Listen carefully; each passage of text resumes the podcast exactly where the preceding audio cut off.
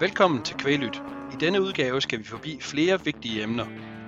Først skal vi dykke ned i, hvad man skal være opmærksom på, hvis man overvejer at købe og renovere naboens stald, som ikke lever op til de standarder, man kan have malkekøer i, når vi skriver 2034.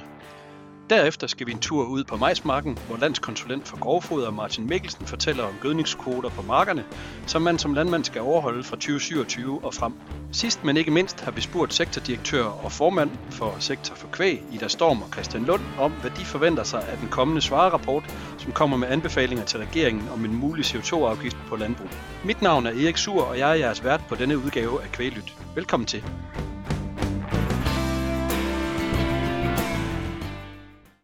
Nu skal vi tale en lille smule om den situation, der nogle gange opstår, når øh, et, øh, en produktion bliver øh, nedlagt eller øh, ophører hos øh, na- eller naboen gerne vil sælge, nemlig at der kommer en stald til salg. Øh, og øh, derfor har jeg inviteret øh, gæster i studiet. Jeg har inviteret Anja Jule Frøjdendal, chefkonsulent hos Sikkes Innovation, og Therese Jarltoft, slagtekalverådgiver hos øh, Sagro ind for at blive klogere på den proces. Og jeg vil, ikke, vil I lige prøve kort at præsentere jer selv. Uh, Anja, dig først. Jamen, jeg hedder som sagt Anja Jul, og jeg arbejder med indretning af stald til kvæg. Det er indretning sådan i grov forstand. Det kan være både til malkekøer og kvier og kalve og slagtekalve. Så sidder jeg også samtidig og kigger lidt på miljøforhold. Øh, er der noget, vi skal være særlig opmærksom på? Og ikke mindst kigger jeg på lovgivning. Godt. Og Therese, vil du øh, fortælle lidt om dig selv? Ja, det kan du tro, jeg vil, og tak for invitationen, Erik. Øh, jeg øh, er slagtekalverådgiver, har været det siden 2010, så jeg kører primært rundt til slagtekalvebesætninger og rådgiver dem omkring produktion og produktionsøkonomi, fodring, sundhed, logistik osv., Øhm, og også begyndt at komme mere ud til malkvægsbesætningerne og rådgive omkring kalve, i forbindelse jeg netop har afsluttet en, en omkring småkalve sundhed, så, øh, så jeg fagner også rimelig bredt, men det er primært kalve og slagtekalve, jeg arbejder med. Spændende. Og hvis vi skal prøve sådan lige at sætte rammen for, for den situation, man, øh, man hører noget om, at naboens øh, ejendom er til salg, og der står en stald derovre, og den ser egentlig fin ud. Hvad skal man så være opmærksom på, øh, før man går videre med de overvejelser om, skal man købe, skal man ikke købe, og så videre. Hvad skal man være opmærksom på der, Anja? Jamen øh, det første, man selvfølgelig skal gøre sig lidt klar, det er, hvad stand er den her bygning i. Øh, start med at kigge op, se hvordan, øh, hvordan har bygningen det egentlig. Er det en bygning, der er værd at arbejde videre med?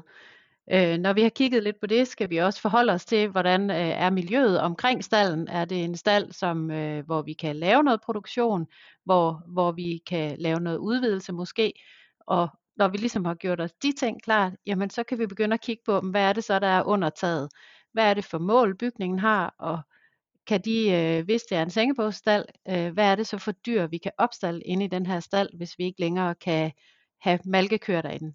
Og så kan man så begynde derefter at sige, jamen, hvad har vi så af muligheder, hvis øh, vi kan opstalle dyr øh, op til 500 kilo eller 600 kilo, jamen så åbner der så lige pludselig nogle muligheder omkring, jamen skulle vi så kigge på noget slagtekalde eller nogle kvier, eller hvad er det, vi skal putte derind. Ja, og de overvejelser, øh, man, man så skal gøre sig der, så skal man jo overveje, hvad det, er, hvad det er for en produktion, man skal have i de stalle. Og Therese, hvad er det, man kigger på øh, der?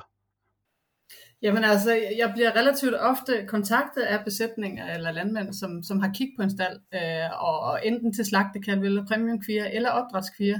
Øh, og der skal man selvfølgelig gå ind og kigge på, øh, hvad kan vi producere i den her stald? Hvad, hvad er den egnet til? Øh, og så skal vi jo se, jamen, øh, hvor mange stipladser er der, eller sengepladser er der til køer i dag, og hvor mange kan vi få plads til, hvis vi skal øh, rykke lidt rundt på inventaret øh, og lave om på det, og hvor mange kalve kan vi så få derind og lave færdigt til for eksempel øh, dansk kalv-koncept eller lignende. Øh, og når det så er gjort, og vi har fundet frem til nogle stipladser, jamen, så skal vi finde ud af, hvad er flaskehalsen i det her system? Øh, hvor mange øh, pladser skal vi have til at starte kalven op med? Typisk så er der ikke nok kapacitet til småkalve, i øh, en, uh, en typisk malkekostal, hvis man skal lægge den om til slagtekalve. Så der skal måske bygges nogle flere starterstalle. Der skal måske bygges noget mere uh, plads til mellemstalle med dybstrøgelse. Uh, så det er i hvert fald noget af det første, man skal finde ud af uh, der. Og, og dernæst, så skal man jo finde ud af, hvad er økonomien? Hvad er det for en produktionsramme, jeg skal producere under her, og hvad, hvad kan jeg tjene på det? Godt.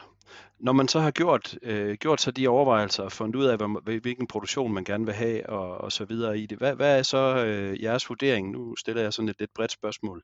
Hvad er så jeres vurdering? Er det noget, der kan betale sig for, for landmændene at give sig i kast med? Altså, øh, man skal jo finde ud af, om øh, den her besætning, hvis man, hvad enten man producerer slagtekalve, eller premiumkvier, eller opdrætskvier, hvad, hvad skal man fodre med? Hvad har man af, af foder på bedriften? Skal man køre hjemmeavlet grovfoder, eller skal man ud og købe det hele? Det er jo ret afgørende for, hvad man kan ud med af dækningsbidrag på den her produktion. Øh, og så skal man have lavet sig en øh, kalkyle, øh, en DB-beregning, for at sige, hvad kan jeg tjene? Så skal man holde det op imod den investering, der vil være på bedriften. Selvfølgelig både købe ejendommen, men også øh, få hjælp til at regne, regne ud, hvad kommer det til at koste at lave den her ombygning? Og så skal man have lavet en afkastberegning for at finde ud af, om det her det er rentabelt for, for lige præcis dig eller mig. Og hvis jeg må supplere Therese lidt, så kan man sige, det der nok er vigtigt, når man står og kigger på den her nabostal, og tænker i, hvordan er det, jeg kan få de her slagtekald til at være herinde, eller kvierne, eller premiumkvierne, så skal man have lidt for øje, at øh, det er de små ombygninger, vi skal, vi skal gå efter. Vi, øh, vi skal have øje for ikke at putte alt for mange penge i det, fordi så begynder øh, det hurtigere at, at blive for omkostningstungt øh, i forhold til det at netop bygge en ny stald. Men kan vi lave nogle hold og nogle holddannelser ved at etablere måske øh, nogle nye tværgange, eller på en eller anden måde øh, en forholdsvis simpel ombygning, så er det det, man skal gå efter. Og hvis man sørger for, at det er en relativt simpel ombygning, og man har øh, vil sige, øh, foder og ressourcer osv. I, i, i bedriften i forvejen, kan man så lave gode penge på det?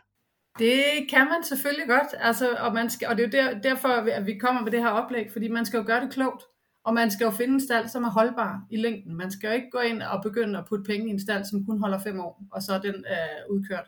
Øh, så man skal gøre det klogt, og hvis man gør det klogt og får regnet det ordentligt igennem, så er der absolut penge i det. Godt. I skal have tusind tak, fordi I var med her, og jeg ved også, at man, øh, man kan møde jer på Kvægkongressen, hvor jeg holder et oplæg lige præcis med det her emne, og der går I øh, ret meget mere i dybden med det. Øh, lad os bare sige det sådan. Så øh, hvis I har lyst til at høre mere om det her emne, så kom til Kvægkongres og meld jer til øh, hos Therese og Anja. Tak fordi I kom, Anja og Therese. Selv tak. Tak fordi vi måtte. Vi skal tale en lille smule om majs. Majs bliver brugt som grovfoder i, øh, i stor stil, øh, og med god grund, fordi udbytterne stiger derude efterhånden, som klimaet bliver varmere og mere fugtigt. Øhm, og øhm, det, er en, det, er en, det er en afgrøde, der får bedre vilkår for at give rigtig gode udbytter i fremtiden. Men, for der er et men, i 2027 så bliver den bliver den nye udledningsbaserede kvælstofregulering implementeret.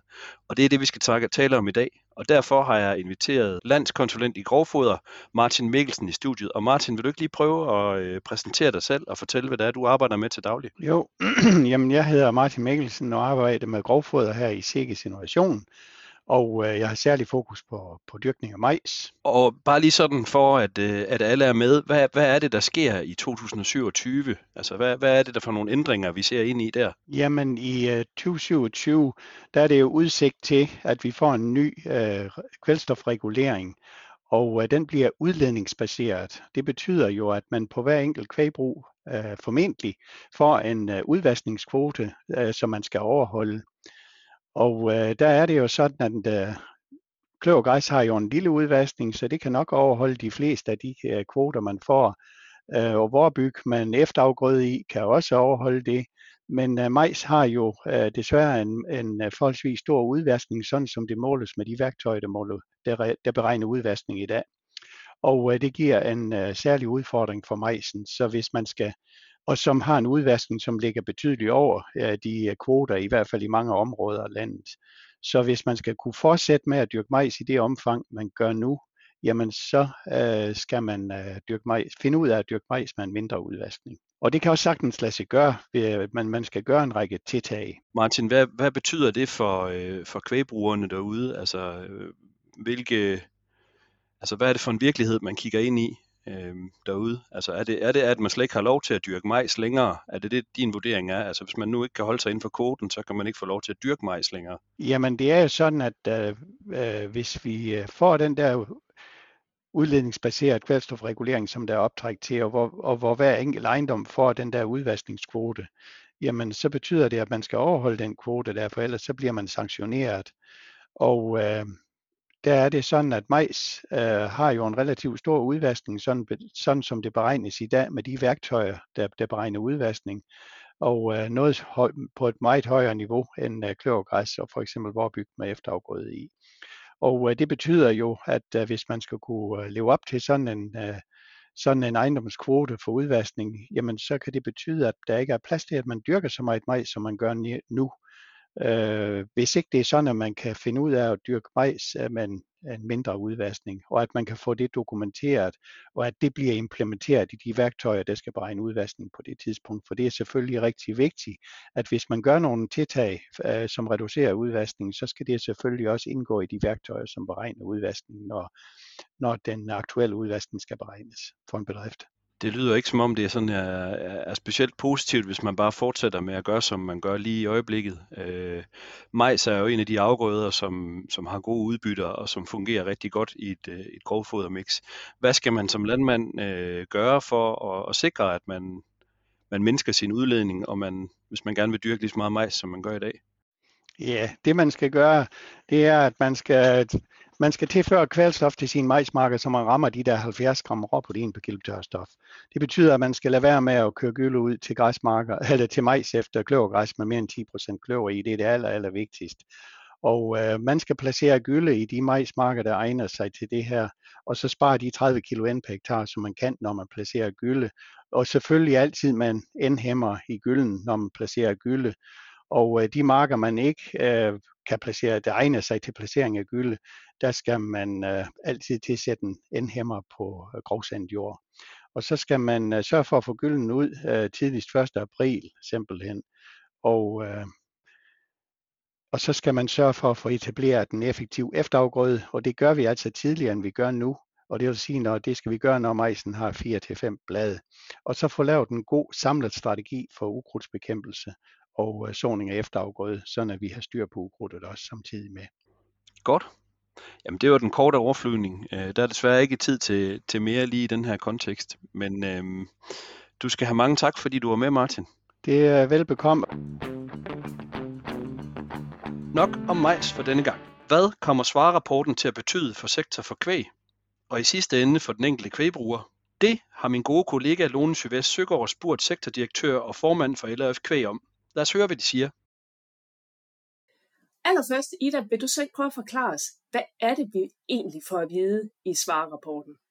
Jamen det, øh, det Michael Svare har fået til opgave øh, sammen med hans udvalg, det er jo at, øh, at komme med nogle forskellige løsningsmodeller på, hvordan man kan lave en øh, klimaregulering på, øh, på landbrugets biologiske processer. Øhm, men der skal tages mange forskellige faktorer med i, øh, i de her forskellige løsningsmodeller, og samtidig så har han jo altså også fået nogle, øh, nogle øh, hegnspæle fra regeringen på, at det her det ikke må, øh, må koste arbejdspladser, det må ikke øh, gå ud over konkurrenceevnen samlet set for erhvervet, og, øh, og det må heller ikke føre til, at, det, øh, at, at, at, hvad hedder det, at der kan flytte arbejdspladser til udlandet. Og nu har den jo altså været udsat et øh, hav af gange. Set fra jeres stol, er det så en fordel eller en ulempe, at, øh, at vi har skulle vente så længe på den? Øh, Christian? Jamen det er jo altid, øh, det skaber altid en vis usikkerhed, når, når ting øh, tager længere tid, end man havde regnet med. Vi havde jo sådan set Michael Svare på, på planen sidste år til vores kongres, men øh, det at skal lave en, en model for det her er jo vildt kompliceret, og øh, det, det tror jeg også, at processen har vist. Men øh, det skaber jo selvfølgelig noget usikkerhed blandt mine kollegaer derude i forhold til investeringer og i forhold til, hvordan omledes man, man tør at agere som, som erhvervsdrivende inden for landbruget, når en rigtig, rigtig stor ting, som, som det svareudvalg, de skal behandle, har en stor, stor betydning for den enkelte landmand. Ja, og Ida? Ja, jeg, altså, jeg er jo selvfølgelig over, at det har taget så lang tid, vi vil gerne have en afklaring, men på den anden side, og det, det tror jeg er rigtig, rigtig vigtigt at få understreget her, det er, at forståelsen for kompleksiteten i, øh, i det her, altså de biologiske processer, vi arbejder med her, og det er noget andet end industrien, øhm, den, den, er, den er steget markant i løbet af det sidste år. Øh, og det kan vi jo også høre, når Michael Svare går ud og udtaler sig om, at det er meget, meget svært. Der er store usikkerheder på de her øh, hvad hedder det, estimater af, hvor stor udledningen er. Øhm, og, og det har han jo gjort offentligt flere gange øh, senest her øh, om, omkring jul. Så, så, øh, så forståelsen for det her, det er meget, meget svært, og hvad man kan og hvad man ikke kan i den her regulering, den er blevet meget større i løbet af det år, så jeg tænker, at tiden er, er brugt godt. Og nu kommer den jo så forhåbentlig her den 21. februar. Og hvad sker der så, når rapporten kommer? Christian? Jamen det, der kommer til at ske, det er, at vi skal have den læst igennem, og så skal vi jo selvfølgelig have lavet nogle cases på, hvad, hvad, hvad indeholder rapporten i forhold til, at de ting, der står i klimaaftalen i forhold til arbejdspladser, øh, og at vores konkurrenceevne ikke vil forringes. Det er jo fra ministers, altså mange ministers side sagt mange gode ting, især også af skatteministeren, som jo var på delegeret møde, som jo også sagde, at, at, at vi, øh, vi, vi skal ikke forringes øh, i forhold til vores konkurrencekraft, vi skal ikke flytte arbejdspladserne ud af landet. Og øh, det, er jo, det er jo det, som vi skal se, om, øh, om det, der står i rapporten, det lever op til det. Så, så det, det vil vi jo følge tæt, øh, og så have selvfølgelig skabe den dialog, der skal til for at finde nogle gode løsninger. Og, og hvordan bliver der rent praktisk arbejdet videre med det her? Ida? Jamen altså nu, øh, nu kommer Michael Svare med, med sin rapport, sin afrapportering for udvalgsarbejdet, øh, og det kommer jo så til at indgå i det arbejde, der er sat i gang med en grøn trepart. Øh, den grønne trepart skal kigge på, øh, på klimaregulering på landbruget, men den skal også kigge på natur og biodiversitet, på drikkevand og på skov. Og så skal man i den her trepart, som jo så består af otte parter, prøve at, øh, at finde nogle, nogle gode helhedsløsninger på de her fælles udfordringer, vi står med. Øhm, og det er jo, øh, altså økonomiminister Stefanie Losa har sagt, at vi skal ud og finde de bedste løsninger, som gør noget godt for naturen og klimaet, samtidig med, at vi udvikler landbruget og sikrer gode danske arbejdspladser i hele landet. Så, så den her helhedstankegang om, at vi skal få alting til at gå op i den her kabale, finde de bedste løsninger der, det, øh, det er det, der kommer til at ligge i, i treparten. Og der bliver klimareguleringen en af brikkerne, der skal med. Og hvad er det, I særligt vil kigge efter, Christian? Jamen det er, det er jo helt sikkert øh, det, som, som Ida også siger i forhold til en helhedsbetragtning. Og så også øh, på, på, hvordan og hvorledes er det sådan, vi kan øh, via, via hastigheden i, i, i implementering af de forskellige ting, der ligger i de anbefalinger, der er der. Og det er jo en af de ting, som jeg synes, man skal huske på. Altså svareudvalget er ligesom alle mulige andre udvalg, som er nedsat øh, i, i, i mange år, eller har været ledsat, øh, det er jo at komme med anbefalinger til, hvordan regeringen øh, skal føre en politik ud fra det. Men det er jo ingen tvivl om, at øh, Svarudvalget har arbejdet, og det har taget længere tid, end man har regnet med, at der er enormt stor fokus på klimaet i samfundet. Men stadigvæk er det kun anbefalinger, som, som Svarudvalget kommer med. Øh, så politisk kan man jo vælge at, at, at gøre noget helt andet, fordi at hvis de anbefalinger kommer ikke leve op til de politiske dagsordner, man har nedsat i klimaudvalget, jamen så, så, så øh, er det jo er det jo så om så, hvad, hvad de siger, men, men jeg er sikker på, at, at øh, den klima, øh, hvad hedder det, debat, opfattelse, der er i samfundet, jamen, så skal vi gøre nogle ting sammen med hinanden, så vi får det her løst og kommer i en rigtig retning. Vi kan ikke løse det via små øh, snuptag, som jo også øh, hastigheden på rapporten her, den viser. Så, så det bliver, øh, som I er inde på, en helhedsbetragtning omkring rigtig mange ting, som vi skal nå, og det er det, jeg tror, man kommer til at drøfte i treparten, og der vil vi jo gøre alt, hvad vi kan for at spille fagligheden videre ind der. Det gør vi igennem vores formand, Landbrug Fødevare, Søren, så det, det, øh, jeg er meget tryg ved det her, øh, og jeg er især tryg ved, at økonomiminister Stefan Lose ser for sammen med Henrik Dam Christensen, som er nogle dygtige mennesker, som forstår helhedsbetragtningen i, hvordan vi driver et landbrug i Danmark. Men hvis der nu sidder nogen derude, der ikke er helt så tryg som dig, øh, har du nogle gode råd til dem? Hvad, hvad skal de gøre? Jamen det de skal gøre, det er jo, at de skal følge debatten, øh, og måske eventuelt også øh, lokalt øh, skrive nogle artikler omkring, hvad de tænker. Øh, fordi at, øh, det er lige så vigtigt, at øh, i disse øh, urbaniseringstid, hvor, hvor mange flere mennesker flytter til byerne, jamen, så er det også vigtigt, at vi får fortalt, øh, hvad er det, vi går og laver derude, og hvordan arbejder vi med klimaet. Fortæl rigtig mange mennesker om øh, en i Arla. Fortæl om, hvordan man laver biodiversitet på sin ejendom og andre forskellige ting. Det, det tror jeg er lige så vigtigt, at man får informeret det samfund, man har omkring sig, øh, som man taler om det. Og så skal man tage det lidt med ro. Altså, vi er jo øh, vi er et lille land. Øh, vi betyder ikke ret meget øh, øh, i det globale, men, men øh, det har altid været sådan med danske landmænd. De tænker rigtig, rigtig lokalt, men øh, de, øh, de ser deres virksomhed som et globalt øh, spiller, og, og, og det tror jeg, det er rigtig vigtigt at tage med sig. Øh, og så, men, øh, at vi får skabt nogle politiske retninger, så vores kollegaer de tør investere ind i fremtiden. Det er rigtig vigtigt. Og Ida, har du noget at tilføje?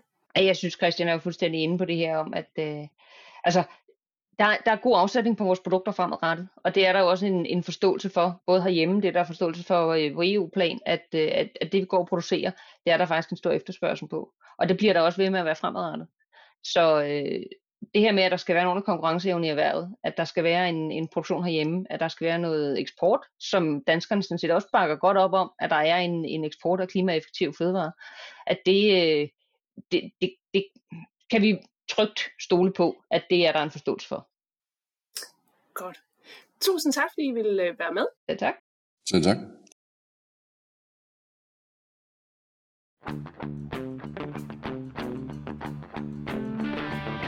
Det var alt, hvad vi havde valgt at bringe i denne udgave af Kvælyt. Husk, du kan abonnere på kanalen ved at trykke følg eller abonnere.